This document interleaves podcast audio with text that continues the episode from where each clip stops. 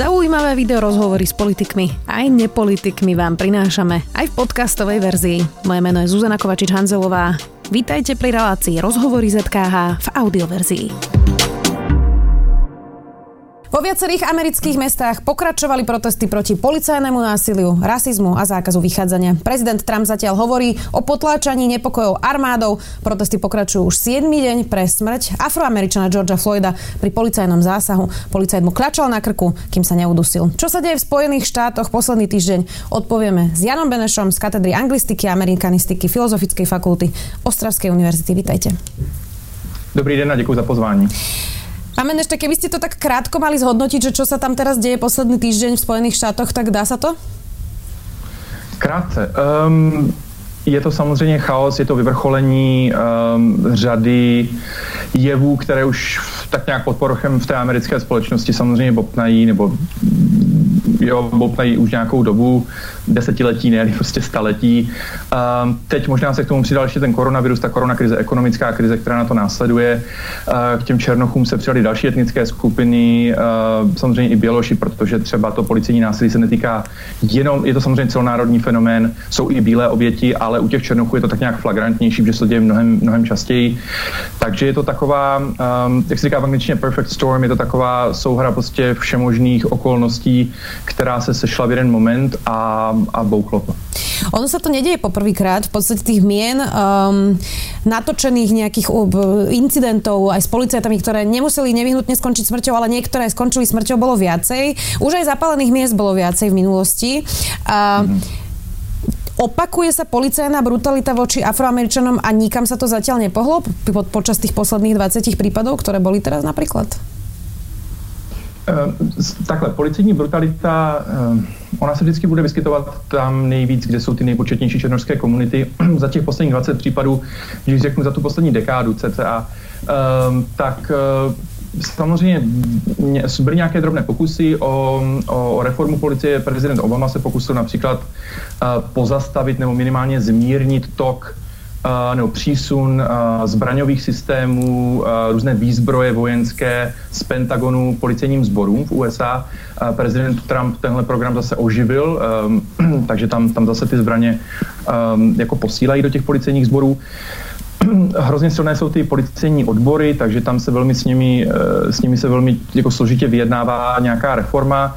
Je tam problém samozřejmě v legislativě a v precedentech um, soudů, které poskytují takzvanou uh, qualified immunity nebo kvalifikovanou imunitu, to znamená posuzují velmi velmi úzce posuzují to, do jaké míry třeba policista jednal brutálně. Hrozně těžké to dokázat u těch soudů, protože těch precedentů přeš, uh, předešlých je, je spousta. Zhruba od roku, uh, od těch 90. let, od, roku, od, od přelomu 90. let a toho začátku 21. století, vidíme, že ty soudy používají mnohem více uh, právě tady těch ochranných prostředků je to úplně jako právnický ale takových ochranných prostředků nebo ochrany um, těch policistů právě v těchto případech. Takže ta, ta reforma je hrozně složitá.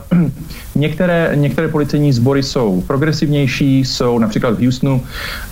Um, samozřejmě to, to, to community policing, to komunitní, ta komunitní aktivita policie, kdy třeba mají nějakého prostředníka v té, v té komunitě, s kým můžou, který funguje jako, jako takový nějaký nárazník mezi tou komunitou a těmi policisty, nějaký, nějaký jako posel nějakých informací a komunikace, tak um, to se samozřejmě zavedlo v některých oblastech, ale na druhou stranu, jestli ještě můžu, Um, víme, že například bývalý minister spravedlnosti prezidenta Trumpa Jeff Sessions um, v jednom projevu policistům řekl, že rozhodně jeho ministerstvo, které má odbor um, občanských práv, ochrany občanských práv, nebude nějak se zásadně pouštět do, do, do, do případu policejní brutality, tak jako to dělala Obamová administrativa a prezident v několika projevech policisty vlastně um, jim vyjádřil podporu v tom, aby se s těmi, uh, s těmi různými kriminálními živly, když to řeknu jako expresivně, nebabrali nebo nějak se s nimi prostě, aby to, aby to rázně řešili. To, čo teraz vidno na Slovensku, je dosť možno, že je to rovnaké v Česku, lebo toto máme často spoločné. Veľmi zjednodušovanie tohto problému a sú nejaké videá, ktoré sú vyseknuté z kontextu rabovačiek a podobne a ľudia sa pýtajú často také jednoduché otázky, tak ja vám ich skúsim položiť, aby sme to vysvetlili. Mnoho ľudí sa pýta, že či nie sú afroameričania alebo černosi alebo hispánci naozaj predmetom zvýšenej policajnej pozornosti, pretože jednoducho páchajú väčšiu kriminalitu. Ehm, statisticky, když se podíváme vyloženě na ty čísla, tak by to vlastně odpovídalo pravdě. A problém je v tom, že my pak musíme ještě interpretovat, odkud ta čísla pocházejí. Nemyslím tím zdroj, když použijeme ty, ty veřejné zdroje, tak ty jsou, to, to je jasné, ale e, proč ta čísla jsou tak vysoká? Um, řada sociologů amerických a kriminologů um, zmiňuje termín overpolicing, to znamená nadměrné činnosti, nadměrné aktivity policie právě v těch různých uh, getech nebo těch vyloučených oblastech. Bavíme se o tom, že například, když uvedu, uvedu třeba Ferguson z roku 2014 nebo Baltimore v roce 2015-2016, um, tam to eskalovalo, um, nebo tam ty protesty vznikly uh, i kvůli tomu, že ty komunity byly zvyklé na to, že ta přítomnost policie, že ona je ta policie prostě všude přítomná v těch komunitách, je dává pokuty za přecházení na červenou, dává pokuty za přecházení mimo přechod, za to, že postáváte na rohu někde třeba u benzínky, za odplivnutí si nebo odhození žvíkačky, odhození nedopalku a tak dále. A ty, ty pokuty se, že ta policie je tam pořád, ty pokuty se pak kumulují, samozřejmě ta, ta, ta, ty komunity jsou často chudé, takže nemají peníze na to ty, ty pokuty platit, jakmile se to nakumuluje, tak už je z toho nějaký závadnější přečin, tím pádem putujete do vězení, tam zase dostanete uh, další, uh, za to musíte zaplatit další poplatky, za soudní uh, poplatky musíte platit vrátíte se po nějaké době zpátky na tu, na tu ulici nebo prostě do té komunity, tam pokračuje ta policie ve stejném, ve stejném um, duchu a jak se vám potom nakumulují i ty tresty jako takové, tak můžete třeba skončit v tom vězení na delší dobu. Takže oni ty statistiky pak velmi rychle uh, uh, nabopnávají. Uh, samozřejmě takovou nejvýraznější, asi takovým nejvýraznějším číslem u, té, u těch afroameričanů je drogová, uh, uh, jsou drogové přečiny. Uh, držení drog, konzumace, nebo teda držení konzumace a prodej. A tam eh, je hrozně zajímavé, že vlastně statistiky ukazují, že afroameričané konzumují drogy zhruba ve stejné míře, o troši linku víc, uh, percentuálně asi o procento víc než uh, běloruská populace, ale na čísla to samozřejmě znamená, že bělochů je mnohem víc než černochů, kteří používají drogy. Ale do vězení chodí um, chodí mnohem početněji ti černoši, za to stejné, co, co se vlastně, um, za co by mohla policie zatýkat um, bělochy a navíc, protože se k tomu přidává ta předchozí kriminální činnost, která sice může být drobná, ale oni existují jsou zákony, které říkají, že musíte, jsou to mandatorní testy, to znamená uh, tresty, povinné tresty, že jakmile se třeba máte tři předčiny, tak už musíte jít do vězení na hodně dlouhou dobu. Jo? A to se právě často či, týká těch drogových přečinů. A ještě k tomu dodám jednu věc. Může se stát, že třeba máte u sebe marihuanu, trochu kokainu a třeba jste pod vlivem a můžu říct, že třeba jste někomu dala facku nebo něco takového, tak vy vlastně u toho soudu už můžete dostat tři různé tresty a automaticky tím pádem ty tři tresty máte a můžete jít do vězení na tu delší dobu. Ako veľmi ovplyvňuje to, že v podstate aj banálna kontrola, niekedy iba dopravná kontrola, uh, sme videli aj z niektorých videí, že skončila, že policajt vystrelal celý zásobník uh, do, do Afroameričana, ktorý bol za volantom a ani nebol ozbrojený. Ako veľmi toto ovplyvňuje práve uh, legálna držba zbraní v Spojených štátoch, že v podstate ten policajt, keď ide na bežnú kontrolu, vždy považuje každého človeka za smrteľnú hrozbu, pretože by mohol mať zbraň a zastreliť ho. Ako veľmi toto vstupuje práve do tých incidentov, ktoré sa skončili tragicky? Mhm. To má víc rovin, to zkusím nějak, eh, nějak to zkusím vysvětlit. Eh, k tomu bych určitě dodal, že tady tyhle ty případy se bohužel dějí samozřejmě i u běloruské populace, my to vidíme i, i u Hispánců. Um, vidíme, že, že takhle, hlavně v těch, v těch, zase v těch chudých čtvrtích, že občas v tou obětí té střelby, zrovna toho, co popisujete, bývají i Běloši, protože mají ty zbraně u sebe, třeba i legálně nebo nelegálně.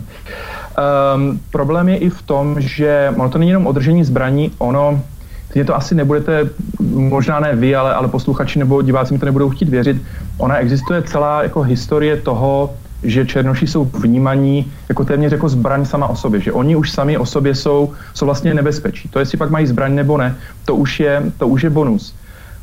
Um, my vlastně vidíme obrovský, obrovský počet trestů u mladistvých afroameričanů, oni dostávají dospělé tresty. Oni jsou souzení jako, jako dospělí. V hrozně moc případech zajímavou třeba knížkou, kterou můžu doporučit, uh, je Just Mercy od Briana Stevensona. Um, s chodou okolností k tomu vyšel i film teďka nedávno, který byl nominovaný na Oscara. Um, nešel do kin, myslím, u nás pořádně. Um, a on právě zachraňoval mladistvé i bělochy ve státě Alabama a v státě Mississippi z, z death row, z, z trestů smrti, protože oni třeba za, ve 12, ve 13 letech jestli to byly drogy nebo nějaká násilná činnost, oni, oni dostali trest, uh, jako kdyby byli dospělí, jako jim bylo, jako jim bylo 18+. Plus. Takže obecně ten náhled na, tu, na, to, na, ty, na ty komunity etnické, především na, na afroameričany, je, že automaticky oni jsou kriminálníci. To, jestli pak mají zbraň nebo ne, je, je samozřejmě další faktor. A třeba zajímavým příkladem je eh, černí panteři, které my samozřejmě si spojujeme s nějakým extremismem. Oni na tohle poukázali uh, někdy na začátku 70. let uh, v Kalifornii, kdy byl guvernérem um, Ronald Reagan že oni v Kalifornii, v Sacramentu, jestli se nepletu, oni mohli, že to hlavní město, oni mohli chodit, lidé mohli chodit se zbraní uh, venku normálně na ulici. I s puškou útočnou a tak dále. Ale v momentě, kdy se černí panteři objevili na schodech um, kalifornského kongresu s puškami útočnými a s brokovnicemi, tak uh, během asi půl roku se změnil zákon. Velmi rychle. Protože právo nosit zbraň je samozřejmě dané a je, řekněme, takové jako téměř svaté nebo zbošťované v Americe, ale zdá se, že tu zbraň mohou nosit jenom někteří.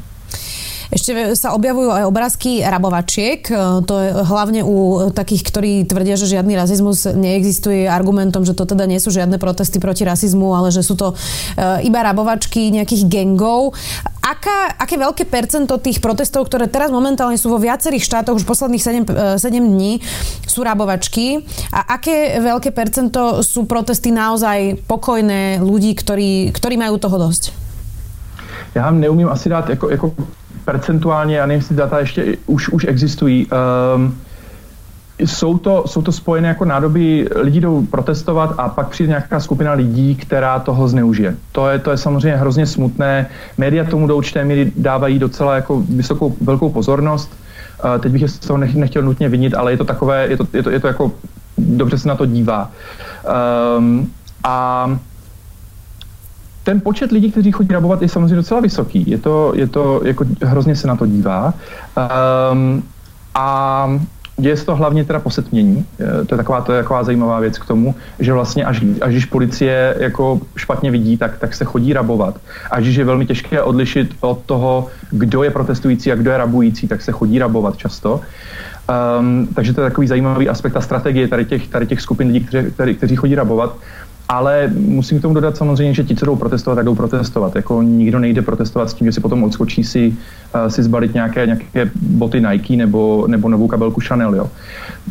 Um, to, a navíc se to třeba děje v LA, to vidíme, že v Los Angeles to vidíme, že uh, vlastně Beverly Hills zabarikádovali ty, ty, ty, ty drahé obchody na Rodeo Drive a, a, a tady na těch drahých ulicích, ty butiky ale tam se ty protesty nedějí. Že? Tam si pak ti lidé právě odběhnou s tím, že policie je jinde, tak oni toho využijí a jdou rabovat. Mm-hmm. Takže tihle lidi jsou samozřejmě odsouzení hodní. K tomu bych ještě dodal, že pak, jsou, pak je rabování nebo zapalování obchodů um, přímo v těch komunitách, těch černožských, bohužel někdy i černožských obchodů. Um, často se to děje u míst, třeba ve Fergasnu to byla místní benzínka, která byla s takovým jediným zdrojem tak nějak k nákupu základních potravin a základních potřeb. A ona, je hrozně, ona byla hrozně drahá. Tam obecně v tom getu je strašně drahé žít a nakupovat základní, um, základní potraviny a základní potřeby. Uh, v Baltimoreu to byla drogérie a lékárna, která zhořela, která byla vyrabovaná, protože to byl jediný zdroj prostě léku, nějaké základní drogérie, chleba a tak dále uh, pro afroameričany. A oni prostě šli a vzali si to, na co si mysleli, že mají právo. Já nechci to obhajovat, jenom říkám, že tím pádem je tam nějaká logika často, není logika u toho, že někdo jde vyrabovat butik samozřejmě. Rozumiem. Um, predtým, než sa dostaneme ešte viac k tomu sociálnemu kontextu aj e, k Donaldovi Trumpovi, ako veľmi um, ovplyvnilo práve to, že už to trvá 7 dní a, a, a zatiaľ to nevyzerá, že sa to niekedy skončí, práve to, že posledné dva mesiace je pandémia, Spojené štáty majú najhoršie čísla v podstate mŕtvych na celom svete, uh, boli zatvorení ľudia doma, mnohí práve afroameričania uh, boli buď tí essential workers, ktorí proste boli v potravinách, alebo robili sanitárov, uh, smetiarov a podobne, práve tie, uh, tie nízkoplatené, uh, nízkoplatené miesta, alebo boli vyhodení z práce, pretože sú práve v reštauráciách, v kuchyniach. Ako veľmi tá frustrácia z koronavírusu prispela k tomu, um, ako veľmi teraz uh, tlejú a rozhorievajú sa neustále tie protesty? Ti lidé, oni nemají co ztratit. Přišli o práci, nebo v té práci jsou strašně špatně placení. Uh, statistiky ukazují, že každý 13. afroameričan v USA nemůže, nemá právo volit, nebo on něj přišel z důvodu toho, že byl ve vězení.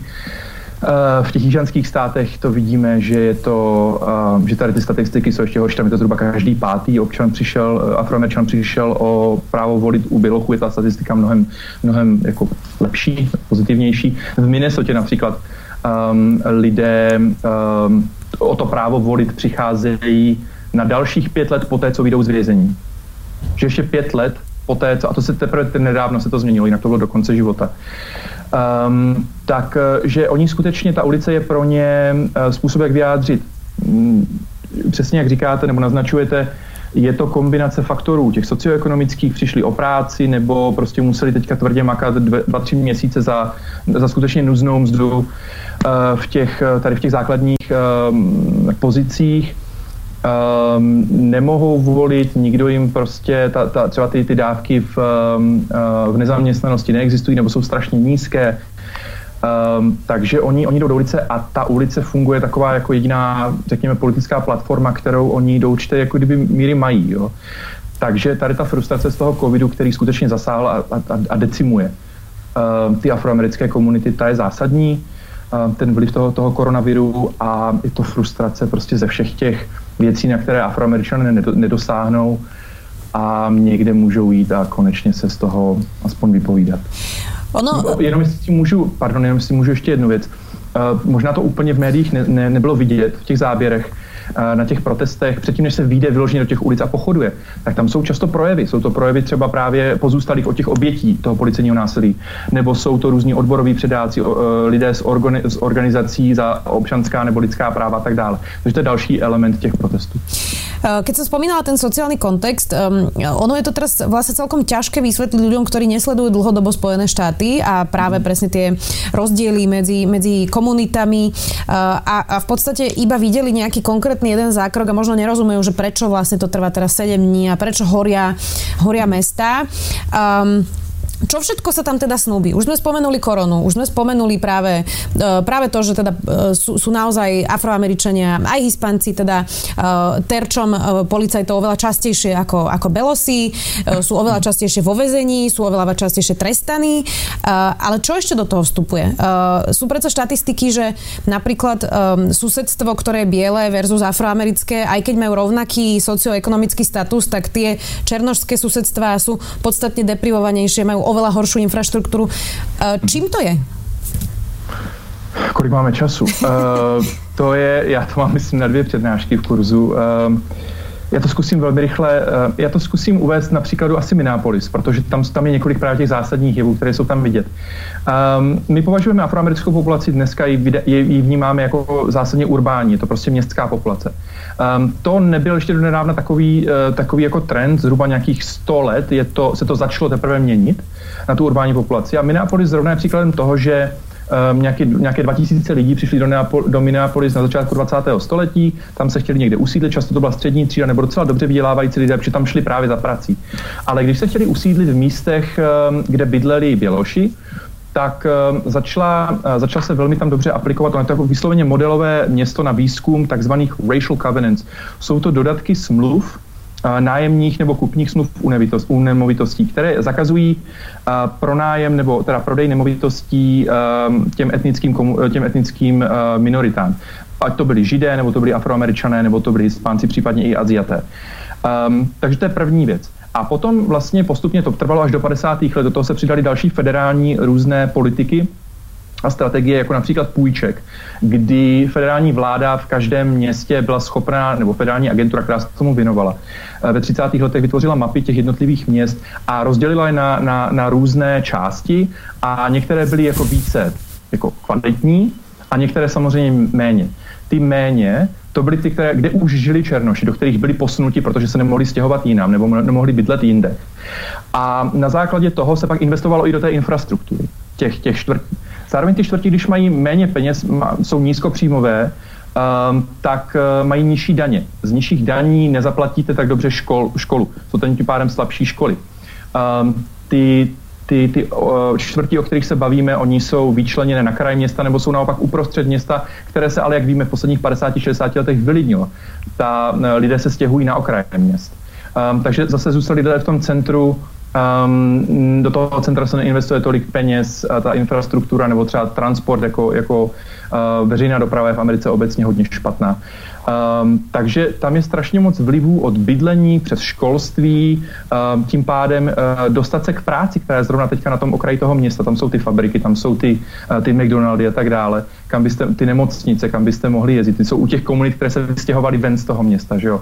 Takže třeba trvá, lidem trvá dvě hodiny se autobusem, nemají na auto, uh, dvě hodiny se dostat autobusem do práce a často ta práce není tak dobře placená, potřebují pak druhou, takže končí, že v 11 večer dojedou domů, musí se postarat o rodinu, neměli čas si nakoupit potraviny, jdou nakoupit do té místní benzínky nebo do nějakého toho malého obchodu, tam nakoupí konzervy, tam nenakoupí nic čerstvé, nakoupí něco, co je rychlé, mražené, a tak dále. Takže je to kombinace tady těchto z těch uh, různých faktorů a ty jsou dané, na to jsou studie, existuje, existuje k tomu hrozně moc publikací, do jaké míry místní politici federální politika a další jevy i, i korporátní um, um, lidé, co prodávají uh, realitní agenti, jak, se, jak, jak to všichni jako tak nějak spolupracovali a vytvořili vlastně tady ty vyčleněné komunity, ta geta, která dneska známe a tak tolik asociujeme právě s těmi afroameričany. Pojďme teraz k té politike, tu jsme ještě nerozobrali.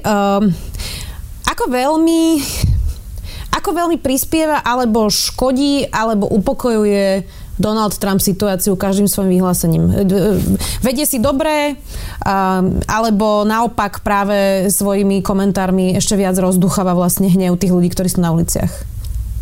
Určitě ten hněv rozmíchává, já to zkusím, na to zkusím odpovědět možná trošku jinak, hlavně nepomáhá policii jestliže eh, se, se on, on nechal prostě, on to vyeskaloval, tu situaci eh, i těmi svými, tím, že hrozil lidem, že na ně pošle psy, tím, že hrozil lidem, že povolá armádu, což nakonec eh, ve Washingtonu udělal, v těch ostatních státech vlastně to pořádně udělat nemůže, že to jsou samostatné státy do určité míry, kde o tom rozhoduje guvernér, jestli tam vpustí tu armádu nebo ne. A bylo by to bylo by to hodně zásadní rozhodnutí, aby tam prezident poslal armádu, ale hlavně hází tím tou eskalací tím, že dál říká, ne, tyhle lidi my pošleme do vězení a, a prostě tohle neexistuje, je to antifa, já někdo tam všechno prostě rozmíchává v těch ulicích, my, na ně, my si na ně došlápneme. On tu policii vystavuje většímu riziku, než by nutně pak v ní měla být. My pak vidíme, že ti policisté jsou v hrozně stresových situacích, um, často na to nejsou vycvičení, aby reagovali na tak obří protesty, um, neví, jestli mají ty protesty nechat uh, běžet, neví, jestli mají na ně zareagovat, jestli se nechat nadávat, uh, nebo jestli se prostě nechat vyprovokovat i třeba nějakými jako, jako běžnými věcmi. Um, nesoustředí se na to rabování, vlastně nejdou a, a neřeší tu, tu kriminální činnost. Uh, naopak jsou kriminalizovaní ti, ti protestující.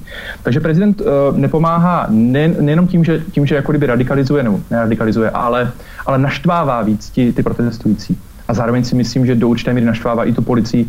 Vy třeba vyjádření eh, šéfa policie v Houstonu, který říká, který, který vzkázal prezidentu Trumpovi, ať, ať se vyjadřuje k něčemu, o čem něco ví a jinak to nechá na, na profesionálech. Jo. Uh, on výslovne povedal, že ak nemá čo povedať, nech je radšej ticho. Uh, to bolo zaujímavé. Um, Spojené štáty budú mať voľby, už sú naozaj na spadnutie pár mesiacov, bude to súboj Biden versus Trump. Ako hmm. veľmi môže uškodiť uh, uh, Donaldovi Trumpovi práve korona, ekonomická kríza, ktorá si je s ňou spojená versus ešte tieto protesty. Je to naozaj ďaleko od volieb, voliči na to zabudnú, lebo teraz sa veľa rozpráva, keď sa aj rabuje, e, že predsa chodte voliť, niektorí z nich nemôžu voliť, ale tých protestujúcich ano. samozrejme to už sme rozobrali. Ako veľmi to môže ovplyvniť tie voľby? Je to hrozně, je to hrozně daleko. Um, jeden faktor bude, že Joe Biden nepůsobí na některých videích, co jsem viděl na některých proslovech úplně jako koherentně. Uh, takže je možné, že prostě na některé lidi bude působit, jako že, že už je příliš starý, že na to nebude mít. A hlavně na to vést tu zemi k tomu, aby teda některé tady ty reformy jako uh, se podnikly, jo? že nebude mít dostatek energie na toto podpořit a, a zastřešit. Um, to je jedna věc. Druhá věc je otáz, jako teďka, dneska jsem viděl, že vlastně přední česká epidemioložka tvrdí, že za půl roku koronavirus, koronavirus zmizí, takže je možné, že prostě už nepřijde druhá vlna a, a ta ekonomika, ekonomika se velmi rychle zvedne. Jo. Um, další faktor je to, že prezident Trump má velmi silné jádro voličstva, které to, co se právě teďka děje v ulicích, buď to podporuje, anebo je to neodradí od té volby. Uh, důležití jsou samozřejmě voliči, ti nerozhodnutí, ti, co třeba změnili volbu z Obamy na Trumpa, což je docela šokující vlastně. Uh, jsou to ti voliči v těch, v těch uh, státech takzvaného Rust Beltu, tam, kde dřív byla ta silná industrializace. Jsou to ty automobilky a ty, ty ocelárny, železárny, um, nebo, nebo jsou to horníci tak eh, tam ta ekonomická krize samozřejmě zasáhne hodně silně. Otázka je, jestli Biden bude schopen přesvědčit, že on má ten plán, jak to, jak to spravit. Je pravda, že může argumentovat tím, že za prezidenta Obamy se povedlo uh, tehdy tu krizi vlastně tak nějak jako napravit a že, že v Michiganu, v Pensylvánii, ve Wisconsinu, že tam se ty, ta, ta pracovní místa se do určité míry vrátila. Některá už ne, bohužel, ale, ale některá ano. Takže bude to o tomhle přesvědčování. Samozřejmě, pokud Joe Biden bude schopný nabídnout afroameričanům i dalším, těm rozhořčeným, že takhle se bude postupovat v té reformě policie a v dalších věcech. On prohlásil, myslím, včera, že je třeba ukončit systemický rasismus v Americe. To je sice krásné prohlášení, ale co specificky nabídne lidem, že se teda stane? Jestli si vybere nějakou viceprezidentku, která, která třeba tohle bude zastřešovat, která v tom má nějakou, už nějakou kariérní, nějaký, nějaký ten record, nějaký, ně, něco, co si můžeme dohledat, co říká, ano, tenhle člověk se v tom angažoval, má za sebou úspěchy um, a tak dále tak eh, to jsou si myslím ty faktory, které budou uh, rozhodovat, protože ta paměť historická je v Americe strašně krátká. A já věřím, že prostě za čtyři měsíce si nikdo si vzpomene na to, že co se stalo dnes, ale jestli to skončí do týdne do dvou, tak, uh, tak, se, tak zase budou další tweety, budou další události, které přeberou tu, tu pozornost médií. A keď Joe Biden hovorí, že chce ukončiť systematický rasizmus v Spojených štátoch, ako veľmi bajné je dávať takýto slúb? A pýtam sa v kontexte toho, že Barack Obama bol prezidentom 8 rokov. Asi môžeme povedať, že to bola jedna z tém, ktoré rozhodne mal, keďže sám bol prvý afroameričan v pozícii prezidenta. A v podstate aj za jeho vlády sa diali, diali policajné brutality. Aj za jeho vlády boli presne takéto incidenty a evidentne sa mu s tým nepodarilo za 8 rokov nič zásadné urobiť, pretože je to tak hlboko zakorenené, že sa to asi nedá len jednou osobou prezidenta. Takže aké je riešenie tejto situácie? Lebo Joe Biden, Donald Trump, to je jedno, či tam bude modrý, zelený, červený, asi to svojou osobou iba tým, že bude prezidentom nezmení. Je to přesně, jak to říkáte. Um, Obama navíc během těch osmi let neměl vždy um, jako kdyby tu majoritu v Senátu a v, celkově v kongresu, tak, aby mohl prosadit nějakou zásadní změnu. On to zkusil, on to zkusil právě tím, že třeba seřezal nějaký ten, nějaký ten rozpočet těch různých, třeba jak jsem zmiňoval, toho Pentagonu v té, v té oblasti dodávání těch zbraní. Um, Ministerstvo spravedlnosti se hodně aktivně věnovalo uh, těm různým soudním sporům právě o občanská práva, lidská práva, co se týká o té, té policejní brutality. Um, Viděli jsme, že reforma třeba zdravotnictví uh, proběhla, byla, byla úplně jako rozdrobená, protože na, na, na té státní úrovni potom ta implementace těch, to, to, to skutečně jako uh, realizace těch, uh, těch politik tam pak nefungovala. Protože státy si řekli, no ale tak my se toho nebudeme zúčastnit, my, my, my prostě ty, ty federální peníze nechceme. Um, jak říkáte, jedna osoba to nezastřeší. Um, je důležité, aby tohle musí být koncenzuální, uh, prostě na to musí být koncenzus celonárodně. Musí, ale to je, o tom už se mluví tak strašně dlouho, že já, tom, já vlastně, je to hrozně abstraktní, když to tak zmíním, jo, celonárodní diskuzi, musí se o tom začít debata. Já nevím, kdo o tom bude debatovat, nevím, jestli lidi budou poslouchat. Um, ale je, je pravda, že se musíme, po, musíme se podívat, nebo američané se musí podívat do očí tomu faktu, že po těch 60. letech, kdy si všichni myslíme, že, tak jak se tvrdilo, že s Obamou skončil rasismus, protože se zvolil černý prezident, tak ehm, že v 60. letech se to tou legislativou, těmi různými občanskoprávními zákony, tou ochranou, že se všechno spravilo, to vůbec není pravda, protože se z ničeho nic, ze dne na den se nic nespravilo. A řada těch legislativních um, prvků, ona vlastně nikdy pořádně nebyla implementována na těch, na, na těch státních úrovních a tak dále. Takže tohle všechno se musí dostat na veřejnost. Je to i, lidé o tom třeba v Americe vůbec neví, že se o tom neučí. Jako ty, ško, ty školské systémy skutečně třeba o občanské válce učí, jak kdyby to bylo boj za spravedlnost prostě těch jižanských států, ne boj za to za zrušení otroctví a tak dále. Takže to je tak strašně komplexní debata, která musí proběhnout a politici se musí postavit čelem z obou stran, že z obě dvě ty strany za to jsou zodpovědné. Za posledních 50 let jsou jejich podpisy na všechny té legislativě, včetně Joea Bidena, na některých těch drakonických opatřeních proti drogovým přečinům, které právě šly do těch, do těch get a vyloženě šli po těch afroameričanech a po hispáncích a zatýkali je mnohem více než ty bělochy. Takže tam lidi se budou muset podívat do zrcadla a říct si, OK, zkusíme to udělat jinak. Přece jenom Amerika je považována za ten skvělý experiment, uh, tak zkusit experimentovat s tím, jestli se nedá udělat nějaká hlubší reforma. A není to jenom policie, je to samozřejmě další oblast. My tu diskutujeme dvaja mladí belosi v podstate z dvoch naozaj bohatších krajín sveta, alebo teda v tej, sme rozhodne v, tých, v tej prvej stovke. Aby sme odpovedali aj na otázku, ako veľmi horší život má afroameričan, černoch alebo hispanec v Spojených štátoch, ako by sme ho tam mali my dvaja, keby sme tam žili? Jako hispánci nebo černoši? Černosi napríklad, alebo hispanci já si to nechci ani představovat. Uh, to jako, ty, ty historky, co jsem slyšel od profesorů, eh, známých kamarádů, studentů o tom, když jsou, když jsou prostě jiné barvy kůže, um, jak se bojí řídit v noci, nebo, um, nebo jak se bojí prostě, když se, když se zastaví policie.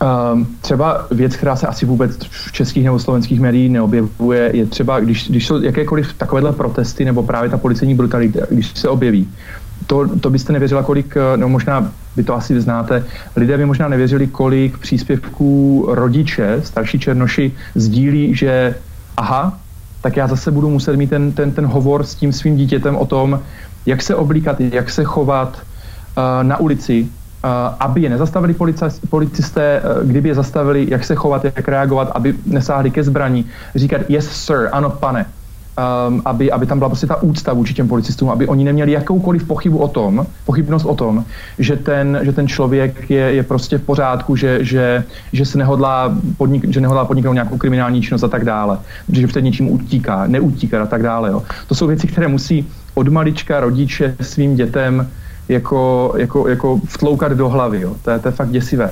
Takže mm, a pak samozřejmě se bavíme o, o přístupu do škol, bavíme se o tom, že ta policie, třeba jak jsem mluvil o tom overpolicing, ona je velmi přítomná třeba ve školách. My to asi známe z filmu nebo ze seriálu, vidí, známe takové ty, ty, ty rámy, co známe asi z letiště. Uh, není to jenom v getech, uh, v těch školách, to je i v, i v dalších školách. A ti policisté dneska třeba v těch školách, bohužel, oni, oni jako mají strašnou nálož práce, musí se věnovat třeba, oni řeší věci, jako že někdo nemá dobře na sobě uniformu nebo má nevhodné oblečení, má dlouhé vlasy, má černožské vlasy, to je několik případů, jako jo. Um, že děti byly vyloučeny ze školy nebo byly suspendovány prostě za to, že měli dready a tak dále. Těch případů je několik. Um, za to, že si hráli s mobilem v, v hodině, neposlouchali učitele, tak byl povolán prostě uh, policista a ten to vyřešil jako neskutečně násilným způsobem. A nebo když to nevyřešil násilným způsobem, tak taky děti pak zase třeba končili v nějakých těch dětských zařízeních, byli odebráni rodičů, nebo prostě rodiče museli jít na policii a tak dále.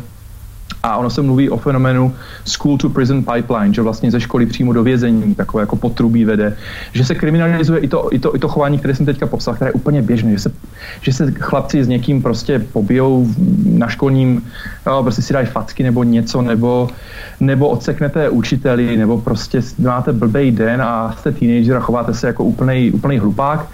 A bohužel u těch, u těch etnických minorit je, jak jsem mluvil o tom, že jsou vždycky považovaní za automaticky za kriminálníka tak eh, statistiky ukazují, že prostě oni mnohem častěji za tyhle, za tyhle drobnosti uh, končí tam, kde by vůbec nemuseli. Vězení nebo jsou to ty pro, ty, pro ty mladistvé, uh, mají pak nějaký škraloup, nedokončí školu a tím se to pak nabaluje a končí. Takže a jak, přesně jak jste zmiňovala, i, v té, i ta střední třída černožská, uh, ta tím trpí taky to není tak, že by, že by, že by policie střílela nebo zastavovala nebo, nebo nějakým způsobem šikanovala jenom, jenom chudinu. Jo. Um, oni ti, ti, ti jsou doktoři, jsou případy prostě doktorů, jako chirurgů, právníků, policistů, kteří jsou v civilu, černoši, které prostě zastaví policie a chová se k ním úplně šíleným způsobem. Možná jste viděla video, kdy teďka při protestech uh, dva policisté zastavili obřího černocha, který byl jako agent FBI. A oni ho z principu ho prostě zatkli a on během, během minuty, kdy mu prohledali, um, kdy mu prohledali doklady, tak se začali omlouvat. Jo, a on říká taky, hoši, ale já si vás podám, pro, protože proč vy jste mě zatýkali? Co já jsem dělal, kromě toho, že jsem tady stál na jednom místě, koukal jsem na ty protestující, byl jsem normálně oblečený v tričku a v kraťasech. Co jsem udělal špatně, než to, že jsem byl černo?